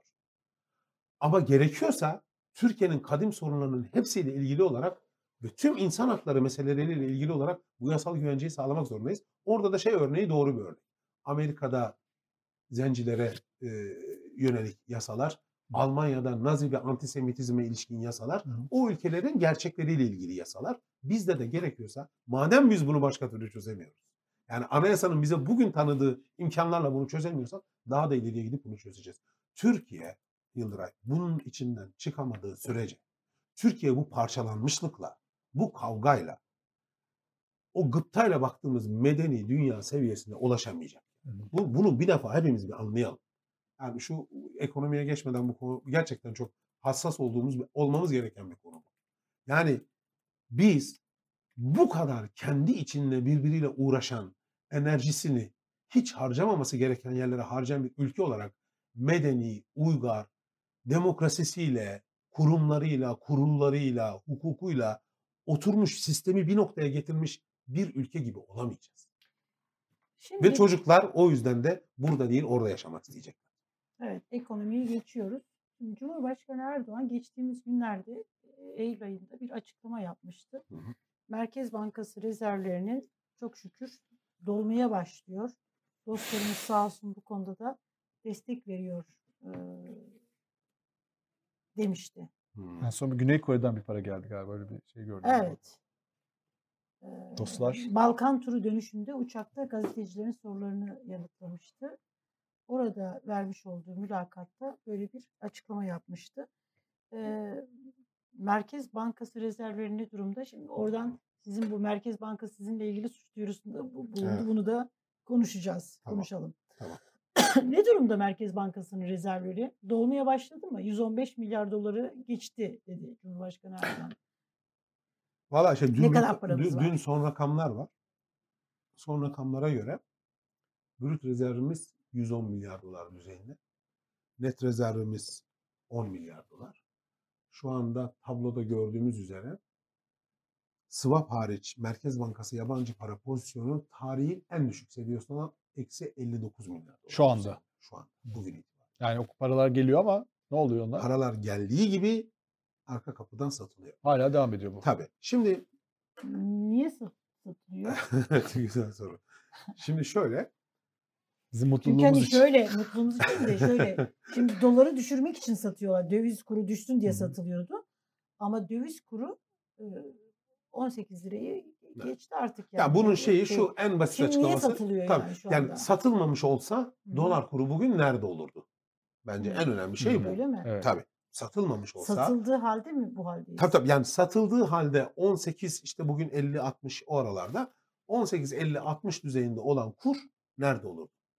Kur korumalı mevduat olmasaydı nerede olurdu? Bir 14'e düşmüştü o sırada. Evet. Şimdi hemen bununla ilgili ben çok kısaca bir analiz yapayım değerli toplum. Şimdi biz geçtiğimiz sene Eylül ayında Hı hı. akla, izana, vicdana, rasyoneliteye hiçbir şeye sığmayan yepyeni bir model önerdiler bize. O kadar hazırlıksız ve eee, temelsiz bir modeldi ki bu. Adını bile sadece bir hafta içinde üç kere değiştirdiler değil mi? Çin modeli oldu önce. Ha, o evet. neydi Kore miydi? Kore modeli, Bangladeş konuşuldu bir ara falan. En son yeni ekonomi modeli Türkiye ekonomi modeliyle bitirdik. Şimdi ne diyordu bu model bize arkadaşlar? Diyordu ki biz faizi düşüreceğiz. Faizi düşürünce işte krediler alınacak, üretim yapılacak, sanayi büyüyecek, Türkiye büyüyecek. Evet.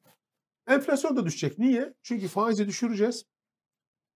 Ama cari açık da düşecek. Cari açık düşeceği için Türkiye'ye dolar yağacak.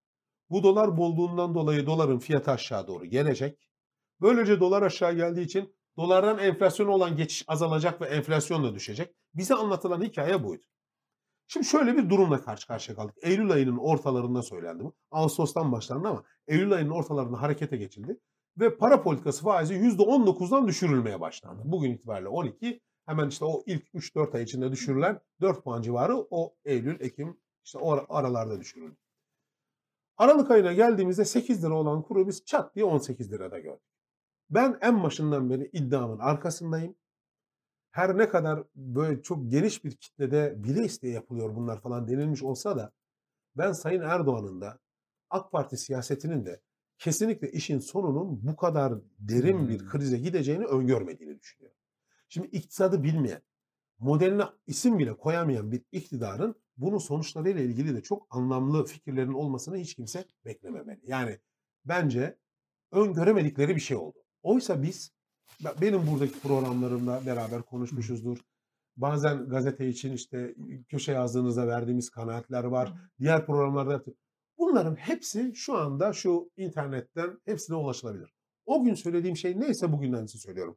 Böyle saçma bir modelin ülkeyi götüreceği yer enflasyon sarmalıdır. Ağır bir enflasyon sarmalıdır. O dönemde enflasyon kaç? 18-19. Geçtiğimiz sene, tam bir sene önceden bahsediyorum. Bugün kaç? Bastırılmış rakamlara göre 83-45. İTO'nun perakende rakamlarına göre %107. ENAK rakamlarına göre %186. Peki siz hangisini e, şey alıyorsunuz? Valla çok, alsan çok, çok çok, çok açık sa- samimi fikrimi söyleyeyim mi? Evet. TÜİK'inkine inanmıyorum. İTO'nunki daha anlamlı geliyor. ENAK biraz yüksek buluyor. Yani ortalarında bir yerdeyim. Bence Türkiye'de 3 haneli bir enflasyon var. Üç haneli. 3 haneli bir enflasyon var. Yani %100'ün üzerinde bir enflasyon var. Ama 180 olmayabilir de 120'dir. Ya bu arada bunlar fecaat. bayağı yani 120 Ven- %80 bile inanılmaz yüksek. Yani- ya 120. Venezuela %116 hocam. Hmm, Tamam o kadar yani. Lübnan Lübnan seviyesinde falan bir enflasyon demek bu bizimki. Yani Şu bankalarda insanların paralarını çekemediği o yüzden basmak zorunda kaldı. taş attıkları ülke Lübnan şu anda. Kendi Yani- paralarını almak için. Tabii tabii kendi paralarını alabilmek için vatandaşın bankaların camlarına, kapılarına taş attığı, polisin, askerin bunlarla uğraştığı bir ülke Lübnan. Biz o düzeyde enflasyon yaşıyoruz. Dış ticaret açığı kapanacak dediler. Tarihin en yüksek dış ticaret açığına gidiyoruz. Son rakamları görmüşsünüzdür. İlk 8 ayda 83 milyar dolar var. Toplam yıl sonu itibariyle 105 milyar dolar OVP'de öngörülen muhtemelen 110 milyar dolar düzeyinde. Rekor. Cari açık muhtemelen 50 milyar dolara gidecek. Yine rekor rakamlardan bir tanesi. Yani sistem ellerine aldıkları ve hiçbir temeli olmayan bir sene önce de söylediğimiz gibi bugün de söylüyoruz cahilce, kara cahilce kurgulanmış bu sistem çöktü. Şimdi bu sistem çökünce Aralık ayında bu, bu geçtiğimiz günlerde dün müydü? Ondan önceki gün mü? Kerim abi çok Kerim Rota çok güzel bir yazı yazdı bununla ilgili. Bu sistem çöktükten sonra bunlar o heyecanla ve panikle ne yaparsak olur dediler. Ve bir nükleer opsiyon kullandılar. Yani kullanılabilecek en son hatta kullanılmaması gereken bir opsiyon. Döndüler dediler ki kur farklarına garanti veriyoruz. Döviz almayın. Ne demek bu? Sen yeter ki döviz talep etme. Arada bir fark oluşursa ben sana ödeyeceğim. Kur korumalı mevduat geldi. Devlet zengin yani bu bağlamda. Tabii devlet devlet bak özellikle AK Parti'nin son iki senesinde ekstra bir zengine karşı hassasiyeti vardır mesela. Bir bonkörleşme vardır. Bunu bütün yaptığı politikalarda görürsünüz. Aslında bu tesadüf de değildir. Her enflasyonist politika kendi zenginlerini büyütür.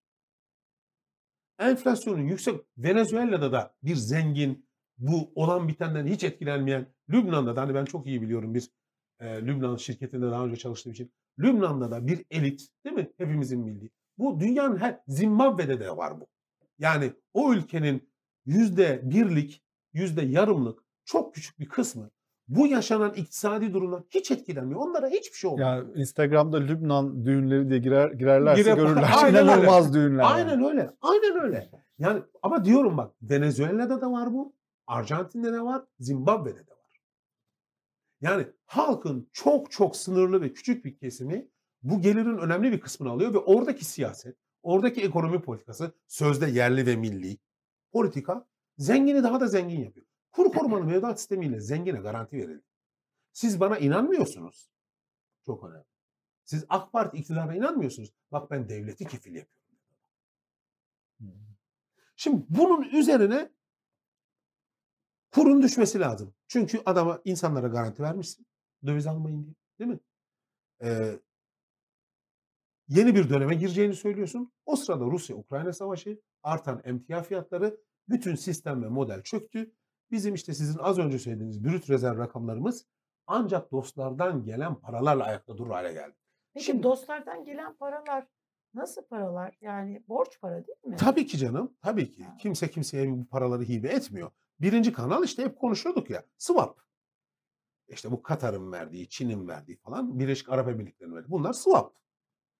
Yani Hı. sen kendi paran kadar bir parayı onların Merkez Bankası'na, onlar kendi paraları cinsinden bir parayı Emanet paralar. emanet Bu para. dost işi mi? bu? Hatır çeki. Tabii tabii hatır Yani çeki. dost olarak yapıyorlar bunu değil mi? Tabii, dostlar yapıyorlar. Kullanılmamak üzere verilmiş cepte duran Evet. hatır çeki. Bir- Kullanılabilir. Çünkü pozisyonun büyüdüğü için Evet. rezerv pozisyonu büyüdüğü için satışı o defter üzerine yapmak daha kolay hale geliyor. Makyajlıyorsun yani. Olmayan şeyi makyajlıyorsun. Brüt rezervle ilgili bizim, bizim dinleyenlerin anlayabileceği şey şu. Yani şöyle anlatmak lazım. Bu bir iktisatçının bile iktisatçıların bile önemli bir kısmının bilmediği bir şeydir. Merkez Bankası bilançosu başka bir uzmanlık gerektirir. Onu Şahap Kavcıoğlu gibi Merkez Bankası'nın temelinden gelmişlerin anlayabileceği şeyler bunlar. Bir dakika pardon. Bir şey söyleyeceğim Serkan Bey. Evet. Şimdi siz dediniz ki Merkez Bankası'nın temelinden gelmiş ancak Şahap Kavcıoğlu bunu anlayabilir. E siz suç duyurusunda bulundu. Evet, Cahil evet. demiştiniz. evet. E, aslında liyakat ve ehliyet sahibi birisi olduğunu mu anladınız? evet. Hangisi yani? Üçüncü şık ironi yaptım. Yani yani bu 110 milyar dolarlık brüt rezerv kasada görünen para. Eksi 59 milyar kasada görünen parayı ödedikten sonra daha üstüne ödemen gereken toplam borç. Tamam. 110 milyar dolar brüt rezervimiz görünüyor. 169 milyar dolar borcu var Merkez Bankası. Net pozisyonu Merkez Bankası'nın 59, eksi 59 milyar dolar. Şimdi bu net rezervler swaplarla yetmedi. Dostlardan gelen derken şu anda sebebini bilmediğimiz, kaynağını tam olarak anlamadığımız bir Rus parası da var. Evet o önemli. Evet. Tabii. Ve bu son dönemde gelişti. 20 Neyle birlikte, milyar dolar falan gibi Evet, rakamlar. neyle birlikte gelişti bu? Özellikle Akkuyu nükleer santrali ile ilgili tartışmalar. Bu iki ay falan oldu değil mi? Evet, Yanlış hatırlamıyorum. İki ay önce falan. Onunla gelişti. Sonra birden çıktı Sayın Cumhurbaşkanı Mir kredi kart sisteminden bahsediyor. MIR. Bu Rusların Evet. yaptırımlar nedeniyle kendilerinin kurguladıkları kredi kartı ödeme sistemi. Ama öyle bir anlatıyor ki Cumhurbaşkanı sanki biz yapmışız gibi. Sanki biz yapmışız gibi değil mi?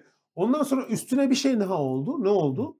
Ee, dedi ki ticaretimizin bir kısmını ruble ve TL cinsinden Evet. karşılıklı olarak yapacağız.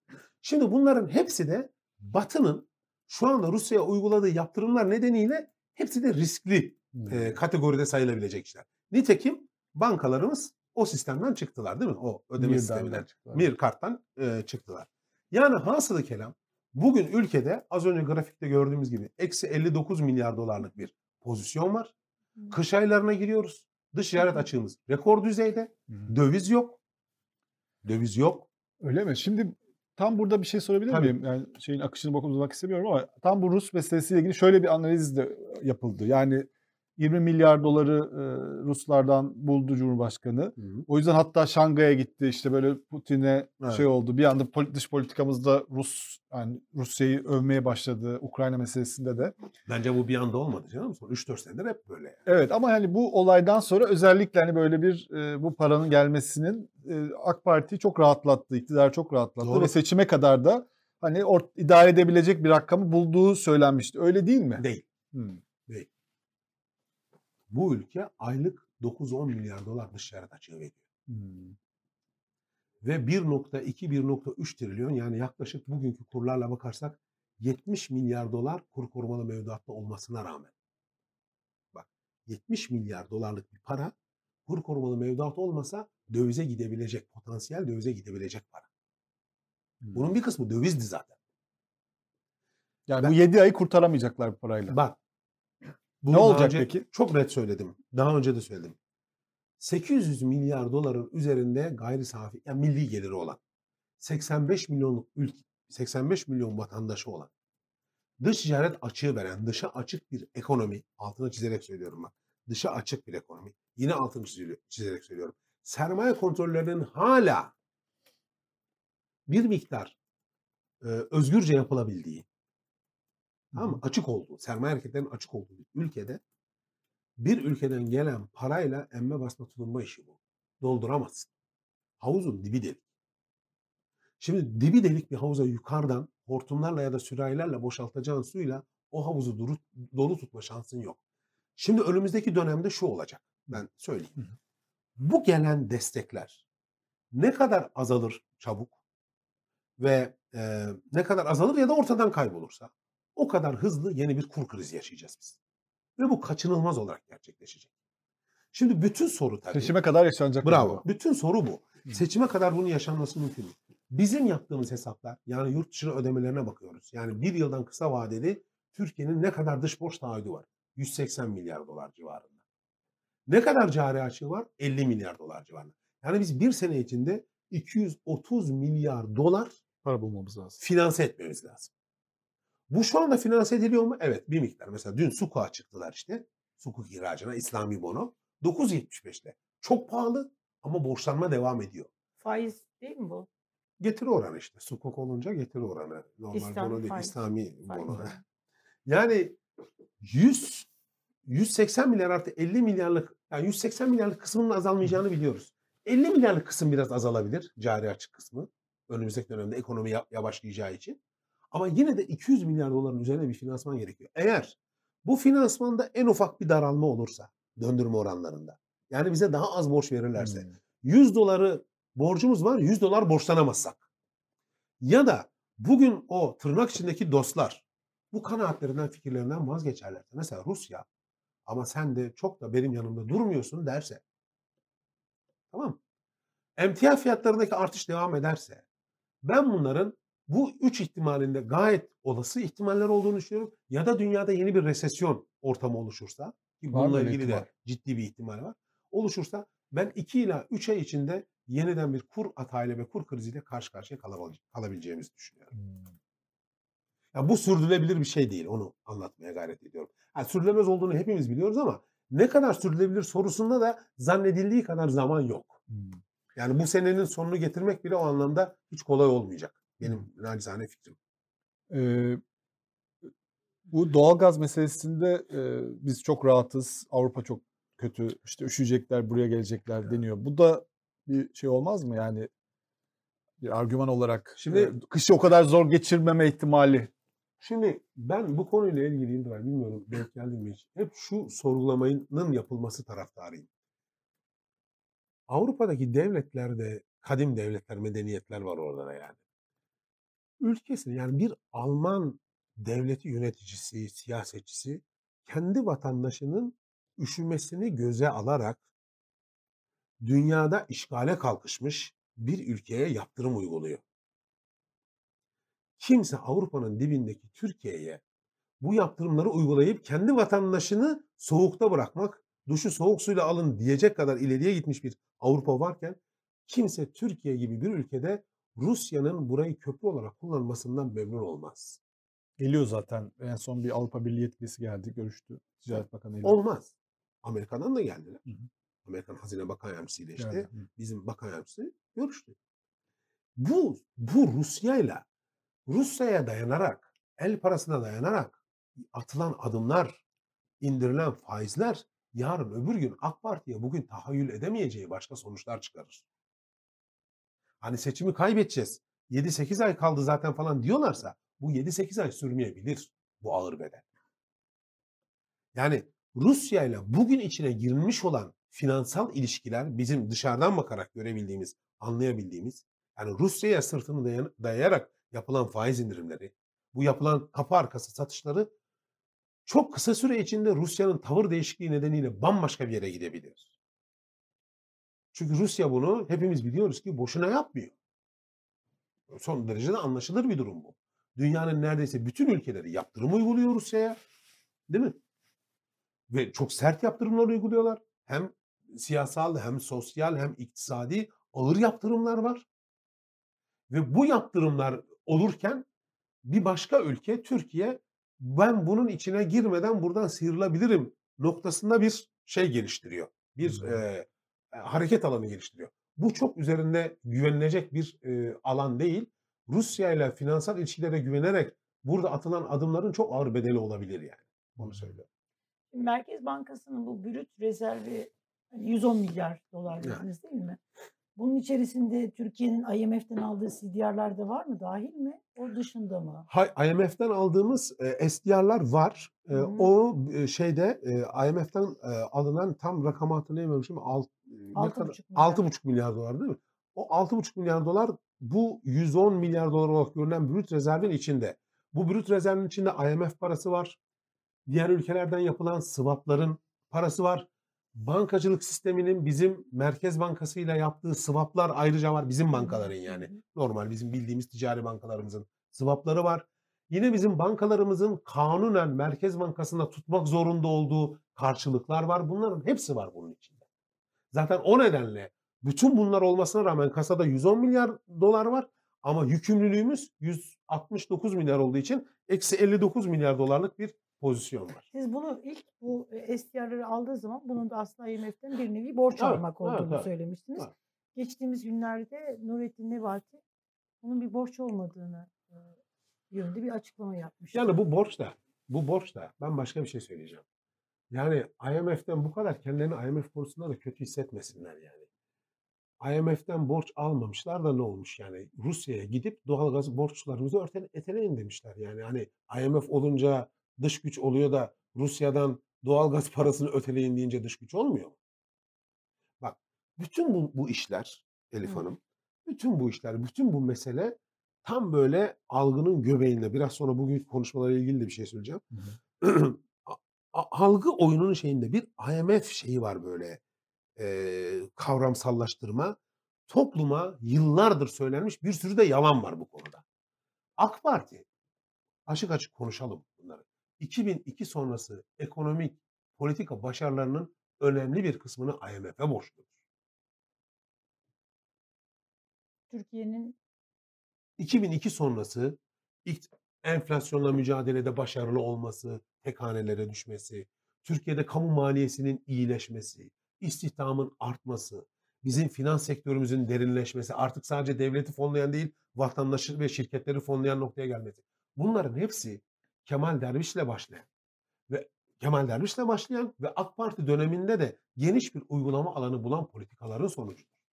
Evet. Yani bugün AK Parti ne kadar karşı IMF politikası yapıyor olursa olsun bak bunu ben, benim genel başkanım eski AK Parti genel başkanı.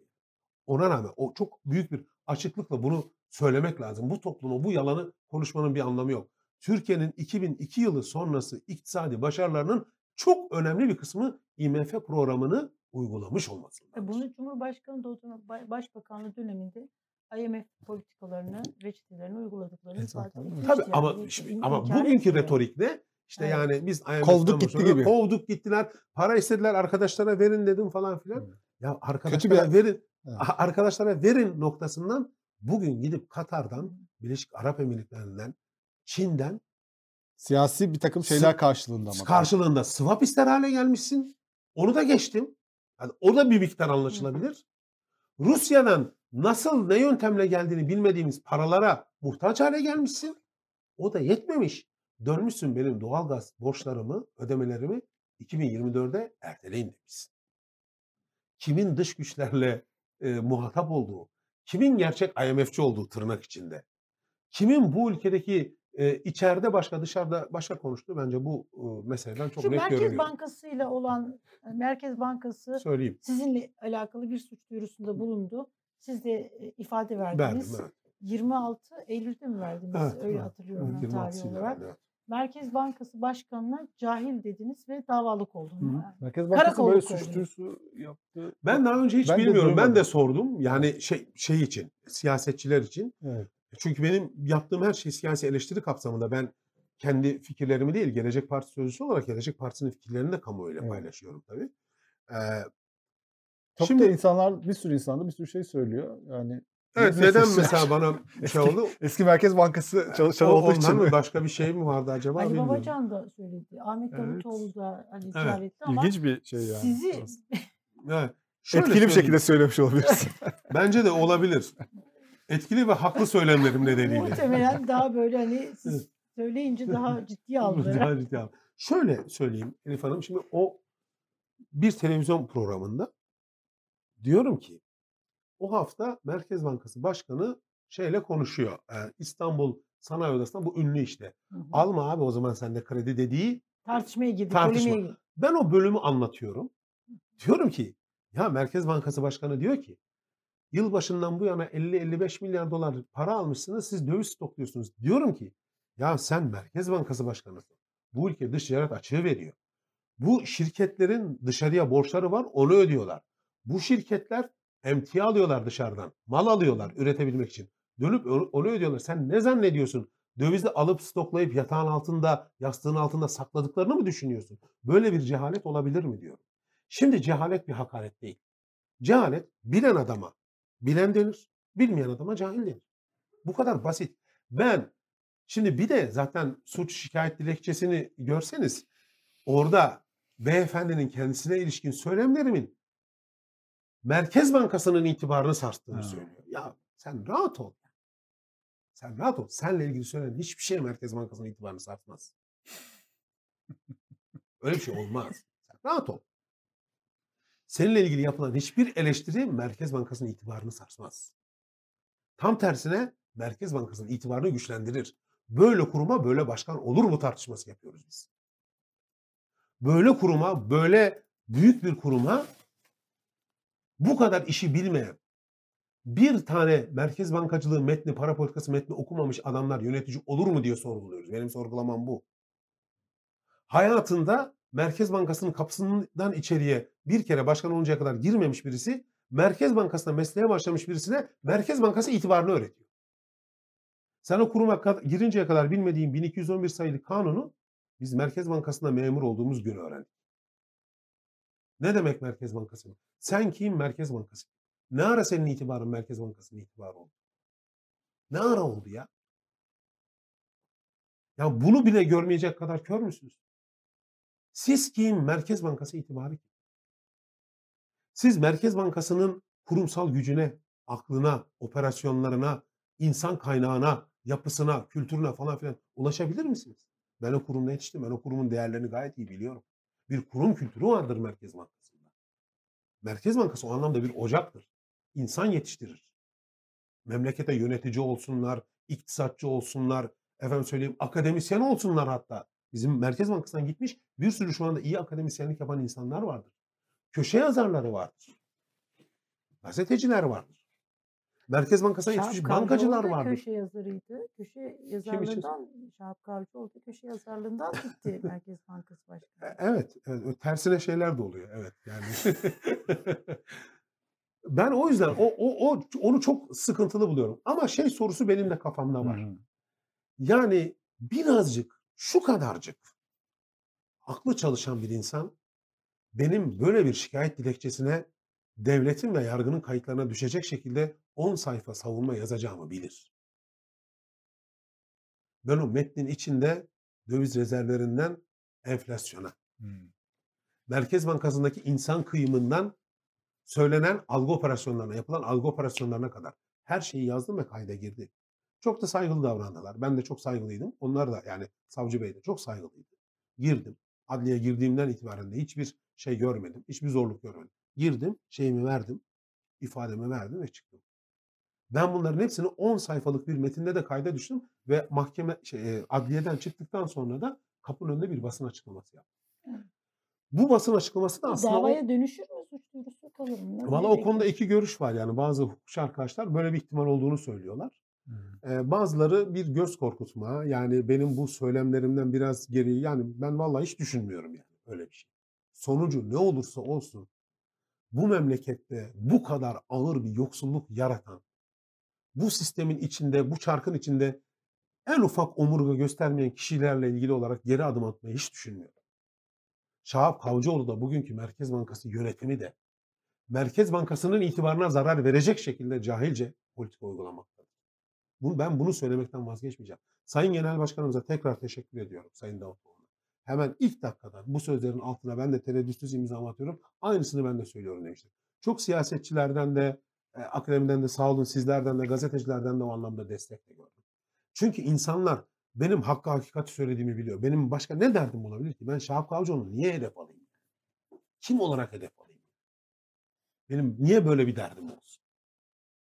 Yani gazete köşesinden operasyon çekip Merkez Bankası Başkanlığı'na gelen bir insan ben muhatap almam ki siyasette olmaz. Benim alma sebebim milletin üzerinde bunun sonuçları var Yıldıray. %16'lık enflasyon 83 olmuş. Bence %120 olmuş. 7-8 katına çıkmış. Evet. Ülkede reel gelir %50 azalmış. Millet yoksullaşmış. Gerçekten bugün artık bu romantizm, işte duygusallık falan filan değil. Gerçekten ülkede bir beslenme sorunu var. Dün süt üreticilerini dinliyorum. Artık önümüzde 10 senelik bir problem var diyorlar. Süt hayvanları kesime gönderilmiş Kesiliyor. abi. Niye oluyor bu? Bu niye oluyor? Bu ahlaksızlığın, bu rezilliğin, bu kepazeliğin en önemli sebebi enflasyon. Enteroks politikalar değil mi bunlar? Ontolojik Enflasyon. evet böyle bir Ya şey mesela bak ona da aynı şekilde söylüyorum. Benim Nurettin Nebati ile kişisel bir problemim yok ama arkadaş sana verilen kağıtta okuyabildiğin, ters kapatıldığında söyleyemediğin sözleri niye söylüyorsun ya biliyormuş gibi? Ha, niye söylüyorsun? Davranışsal ekonomi nedir diye konuşulduğunda şuraya geldiğimizde karşı karşıya sen bir şey söyleyebilecek misin bununla ilgili? Nöroekonomi nedir? Söyleyebilecek misin? Yani önce şöyle başlıyorsun. Diyorsun ki Türkiye'de kriz yoktur. İlk böyle başladılar. Sonra vardır ama hele bir soru niye vardır? O da geçti. Bizde yüzde sekizle onların yüzde seks, bizdeki yüzde seksenle oradaki yüzde sekiz siyasal sonuçları, sosyal sonuçları farklı. Böyle dediler. En son döndüler, baktılar bunların hiçbirisine muhalefet geri adım atmıyor, insanları ikna etmiyor. Döndüler heterodoks, nöroekonomi, epistemolojik kopuş. Böyle cümleler sarf etmeye başladı. Cumhurbaşkanı saldırı şeyini tekrar kullanmaya başladı. Evet. Yönelik saldırılar. Onu söyledim dün akşam mesela. Bir iktisatçıyı eleştirirken diyebilirsin ki senin iktisadi görüşün yanlış. Sen yanlış düşünüyorsun. Türkiye ekonomisi yapısı budur. Bir iktisatçıya mandacı denir mi ya? Niye? Niye mandacı oluyormuşuz abi? Yani ben bunu anlatır mısınız bana? Yani Sayın Cumhurbaşkanı, AK Partili yetkililer. Ben yani nasıl mandacı oluyormuşuz? Sen gidip Rusya'dan doğalgaz ödemeler için erteleme isteyeceksin, mandacı olmayacaksın.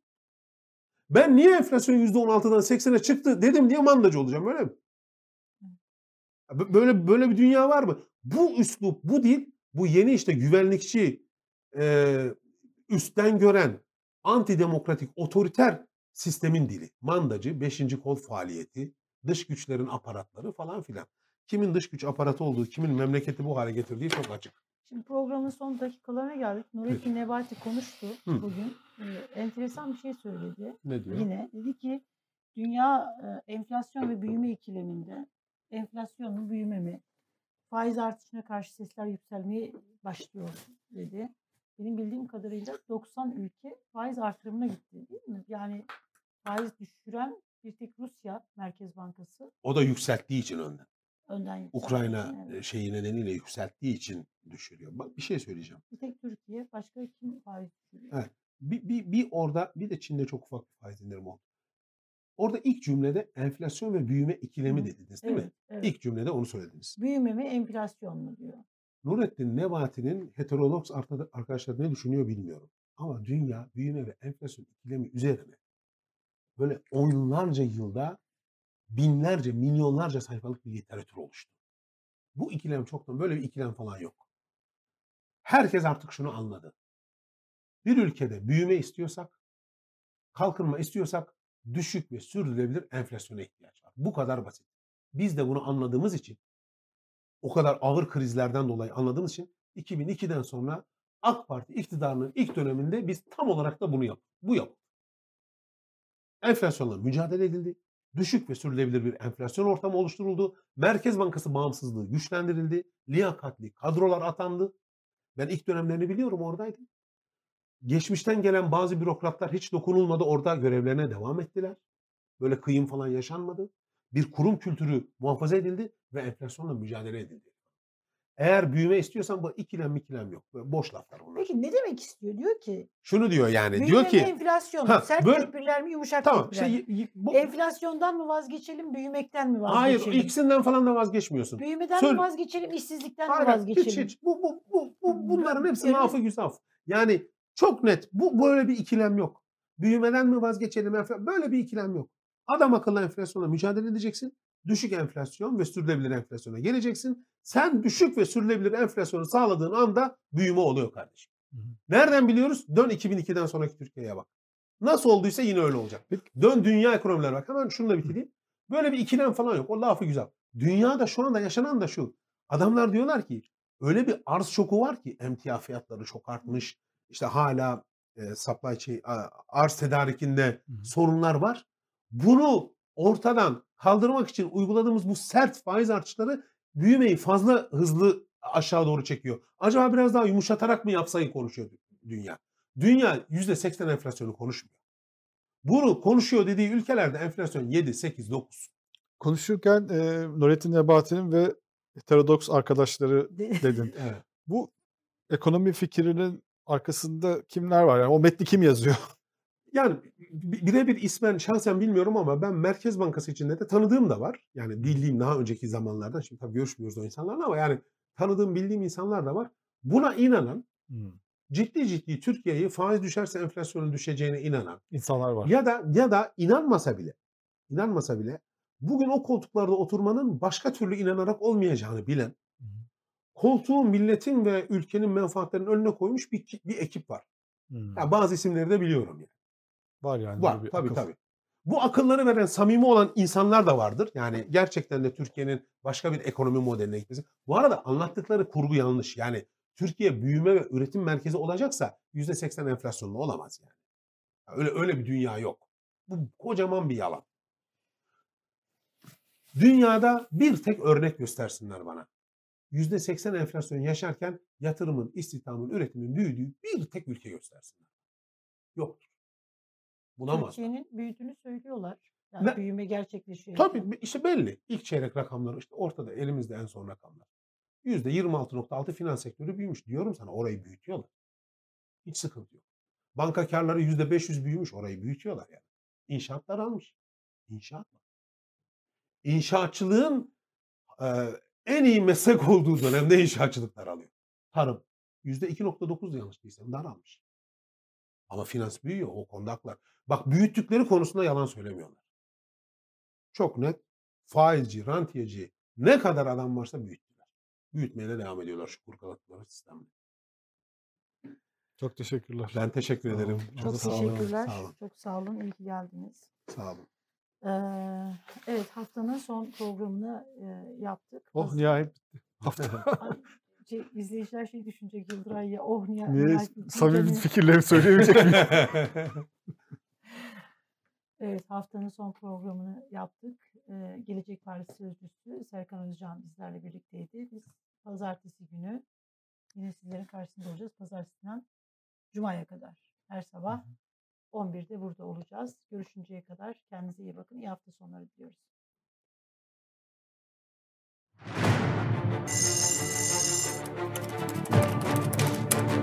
Bir Cümle hoşuma nasıl gitti. O Yıldıray Ordu diyebilirim. Okumadan olur mu ya? Başımıza taş düşer. Yok sen oku ben okumam. Şey oldu. Krize Bilgisayarım bozuldu. Çok üzgünüm. Bilgisayarım bozulmuş. Depresyondayım. Çok-